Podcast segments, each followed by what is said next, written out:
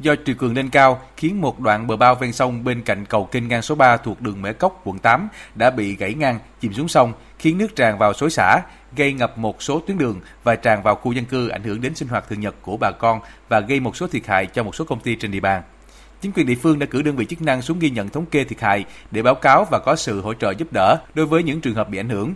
Sự cố vỡ bờ kéo dài đến 20 giờ cùng ngày, lực lượng chức năng quận 8 thành phố Hồ Chí Minh đã huy động hơn 150 dân quân vận chuyển gần 10.000 bao cát để bê bờ khắc phục sự cố, đồng thời hỗ trợ các hộ dân xây tạm các vách tường gạch ngăn nước vào nhà, sớm ổn định lại cuộc sống.